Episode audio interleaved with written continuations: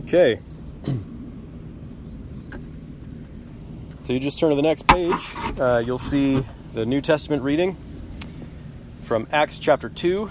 It's the sort of the classic Pentecost passage. Uh, we're going to look at on this Pentecost Sunday. Um, so, Pentecost Sunday is the day when we mark the time when uh, the disciples of Jesus were first anointed with the Holy Spirit in Jerusalem. So, we're going to talk about the Holy Spirit today. Uh, we're not going to say everything that there is to say about the Holy Spirit. We're going to say a lot of very important things. And so, kids, um, just like last week, last week I gave you three questions to be thinking about during the the sermon, and maybe talk about it uh, with your family afterwards. Uh, but some of you thought that those questions were maybe too easy, and that you already knew the answers. And so, let's see what you think of these uh, questions this morning. Uh, and again, hey, if you already know the answers, maybe just write them down. You don't need to shout them out or raise your hand or anything like that.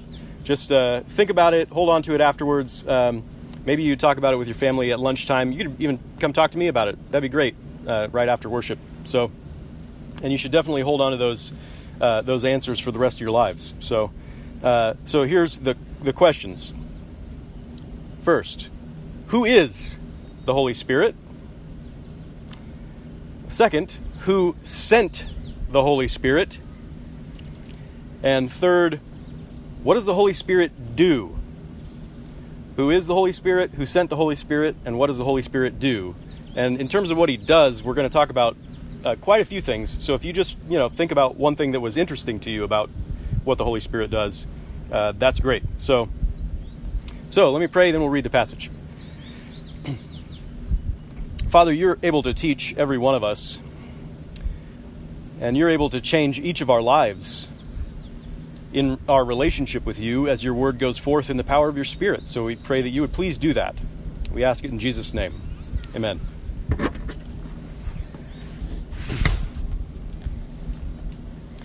So when the day of Pentecost arrived, they were all together in one place, and suddenly there came from heaven a sound like a mighty rushing wind, and it filled the entire house where they were sitting. And divided tongues as of fire appeared to them and rested on each one of them. And they were all filled with the Holy Spirit and began to speak in other tongues as the Spirit gave them utterance. Now there were dwelling in Jerusalem Jews, devout men from every nation under heaven. And at this sound, the multitude came to get together, and they were bewildered because each one was hearing them speak in his own language. And they were amazed and astonished, saying, Are not all these who are speaking Galileans? And how is it that we hear, each of us in his own native language? Parthians and Medes and Elamites and residents of Mesopotamia, Judea and Cappadocia, Pontus and Asia, Phrygia and Pamphylia, Egypt and the parts of Libya belonging to Cyrene, and visitors from Rome, both Jews and proselytes, Cretans and Arabians.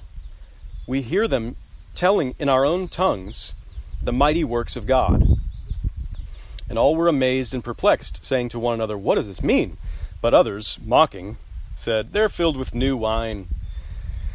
But Peter, standing with the eleven, lifted up his voice and addressed them Men of Judea and all who dwell in Jerusalem, let this be known to you, and give ear to my words, for these people are not drunk, as you suppose, since it is only the third hour of the day.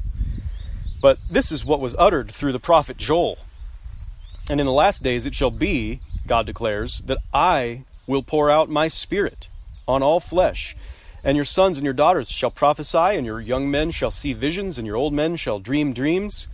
Even on my male servants and female servants in those days I will pour out my spirit, and they shall prophesy. And I will show wonders in the heavens above, and signs on the earth below blood and fire and vapor of smoke. The sun shall be turned to darkness, and the moon to blood before the day of the Lord comes, the great and magnificent day. And it shall come to pass that everyone who calls upon the name of the Lord shall be saved. Men of Israel, hear these words Jesus of Nazareth, a man attested to you by God, and with mighty works and wonders and signs that God did through him in your midst, as you yourselves know, this Jesus delivered up according to the definite plan and foreknowledge of God, you crucified and killed by the hands of lawless men. God raised him up, loosing the pangs of death, because it was not possible for him to be held by it.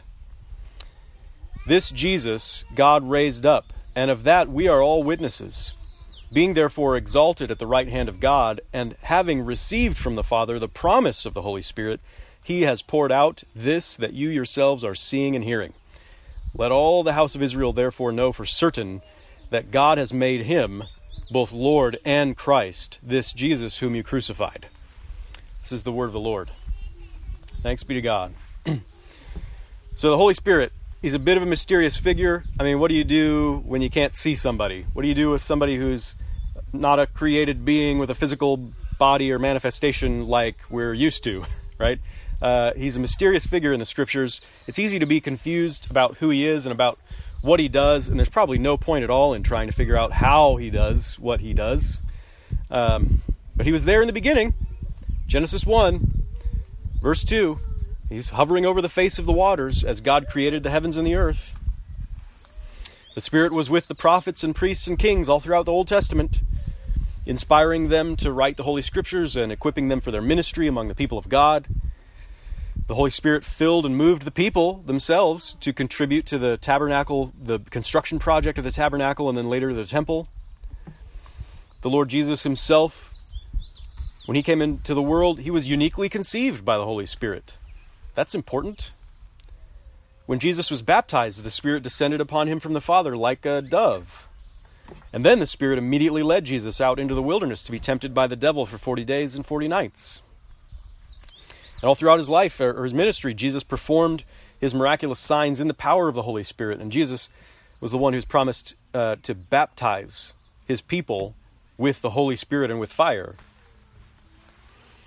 So we do read quite a lot about the Spirit in the Scriptures, but it can be hard to piece it all together, hard to summarize who the Spirit is and what he does in our lives. So let's do a bit of that. It won't be an exhaustive summary this morning, but uh, some things that are clear from the, the Scriptures and from our passage uh, it's clear from the, the way Jesus himself talks.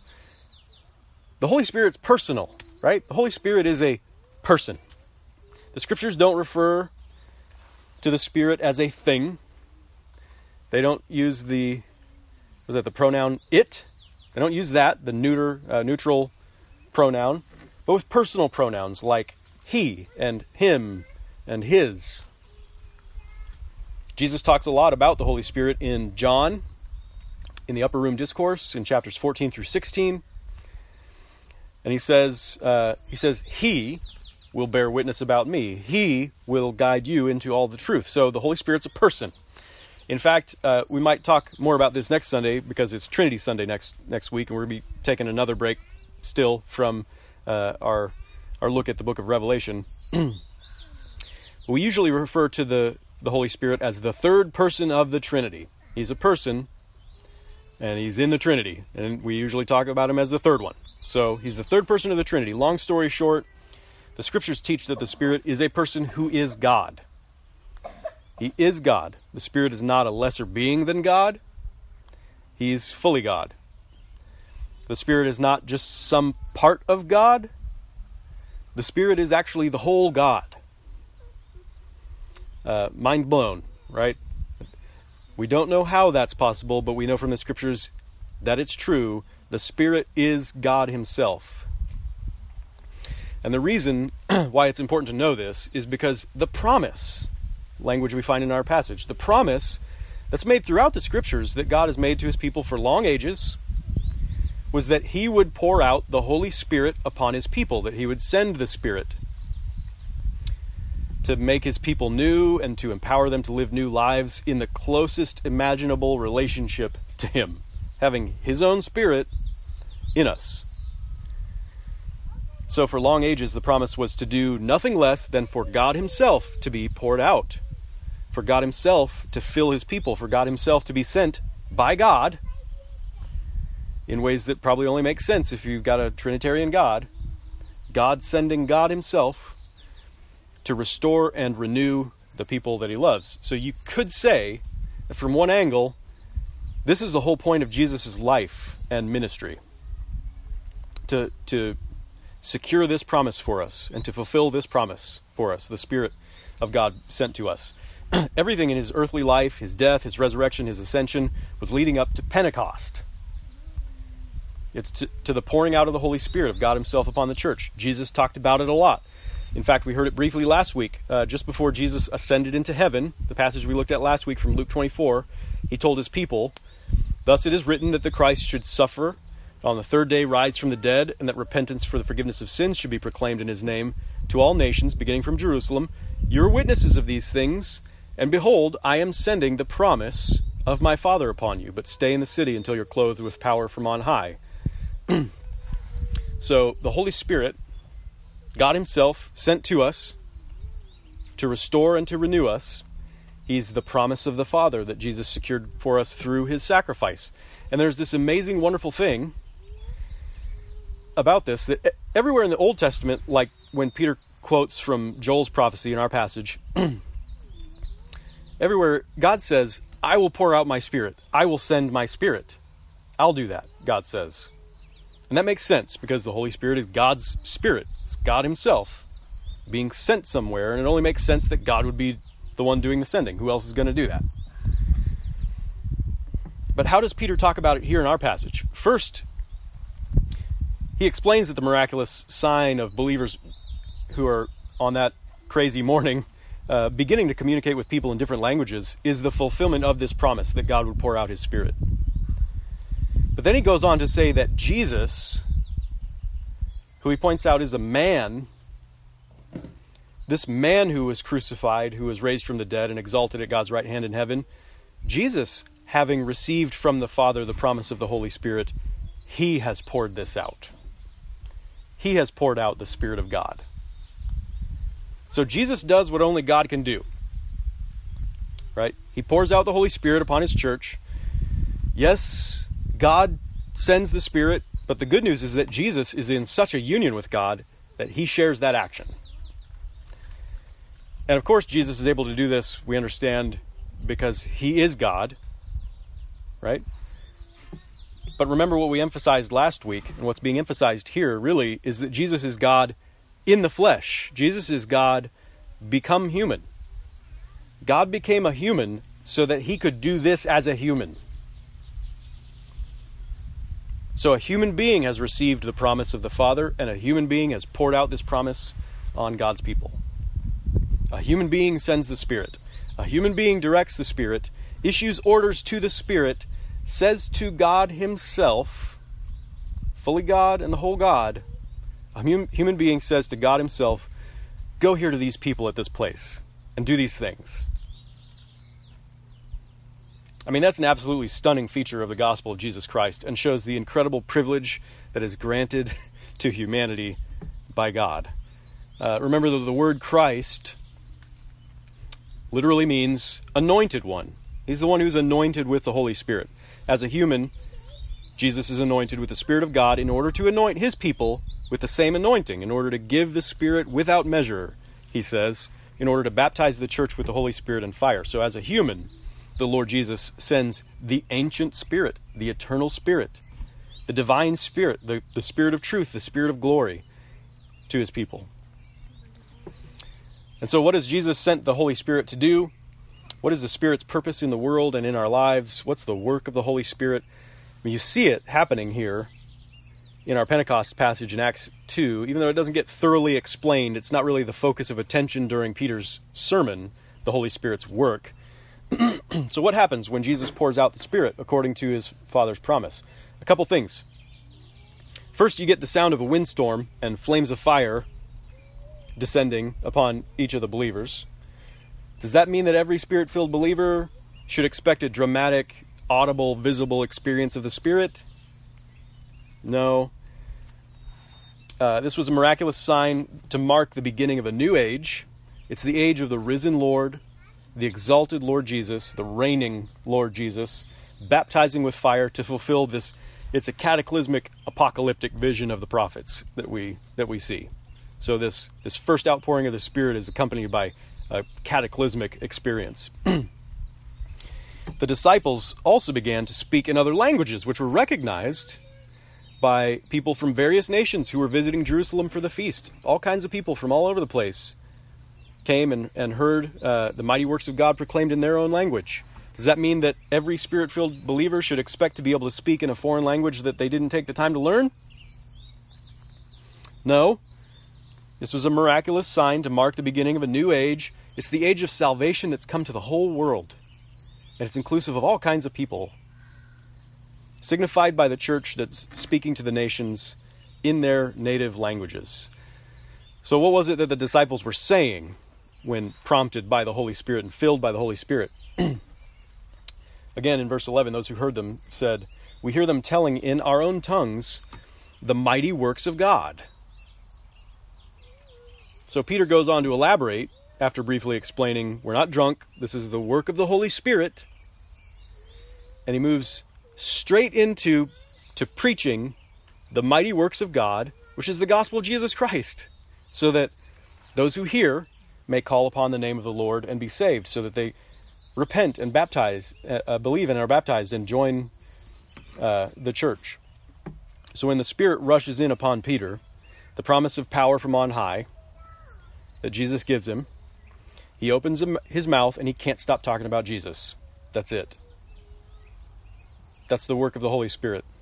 He opens our mouths so that we can't stop talking about Jesus. God confirmed Jesus' identity through the miracles that, uh, that Jesus performed. That's what Peter says. He says about Jesus. Um, God sovereignly orchestrated it when the treacherous people crucified Jesus. God raised Jesus from the dead. We saw him. We bear witness to that reality. And now Jesus is at God's right hand. Jesus is both Lord and Christ. That's how he's able to pour out this Holy Spirit upon us. And that's why you have to go to him for salvation. You have to call upon his name and repent and be baptized in his name for the forgiveness of sins. Um, that's what he says in verse 38 Repent and be baptized, every one of you, in the name of Jesus Christ for the forgiveness of your sins, and you will receive the gift of the Holy Spirit. And the Spirit's been at work ever since, pointing people to Jesus. That's what He does. That's His great work. Pointing people to Jesus. The Holy Spirit directs our hearts and minds to Jesus. He helps us to think about Jesus and to feel differently about Jesus. He assures us of the grace and the truth of Jesus. The Holy Spirit seals and guarantees our relationship with Jesus. He brings us to rest and trust in Jesus. He grows our love and our longing for Jesus. He moves us to sing and testify about Jesus. He enables and equips us to follow Jesus. That's what the Holy Spirit does. He connects us to Jesus, He unites us to Him, He ushers us into communion with God in Christ. He breathes the life of Jesus into us. He guides us as we walk with Jesus. He comforts us in the name of Jesus. So not only does a human being send God the Holy Spirit, the great work of God the Holy Spirit is to exalt that human being, to exalt that man, to glorify Jesus as the Savior. Not just God as the Savior, but the God who became a man. To glorify that man as the Savior, to bear witness to that man, to introduce the whole world to that man to break hearts and to heal hearts with the news of Jesus. The Spirit does this by making it so that the church can't stop talking about Jesus. That's what He does. You might not think that's a very big deal. I mean, all the creative, miraculous power in the whole universe at the Spirit's disposal, and all He does is get a bunch of boneheads like us to think about Jesus. All He does is make some poor, lisping, stammering tongues talk about Jesus all the time. Yes, it might appear to be a very ordinary thing. But in this universe, there's nothing more miraculous than when rebels submit themselves to God's true King and praise Him because of the work of the Holy Spirit. It is entirely impossible for dead hearts to be made alive to God through faith in Jesus, except for the work of the Holy Spirit. Who ever heard of self-centered, loving, uh, self self-loving, self-exalting people, sinners, confessing their sins and calling on the name of the Lord for salvation for salvation from themselves. Who ever heard of that except for the work of the Holy Spirit? it is unimaginable that we would turn to Jesus to receive an entirely new identity, that we'd give up on our our own identity and want to find our identity in him. It is unimaginable that we would give up our own righteousness and receive his, that we would cease to be enemies of God. It's unimaginable that we would entrust our judgment to him, that we would testify to his utter trust, trustworthiness even even in our suffering. It's unimaginable that we would be turned inside out and lay down our lives for others except for the work of the Holy Spirit.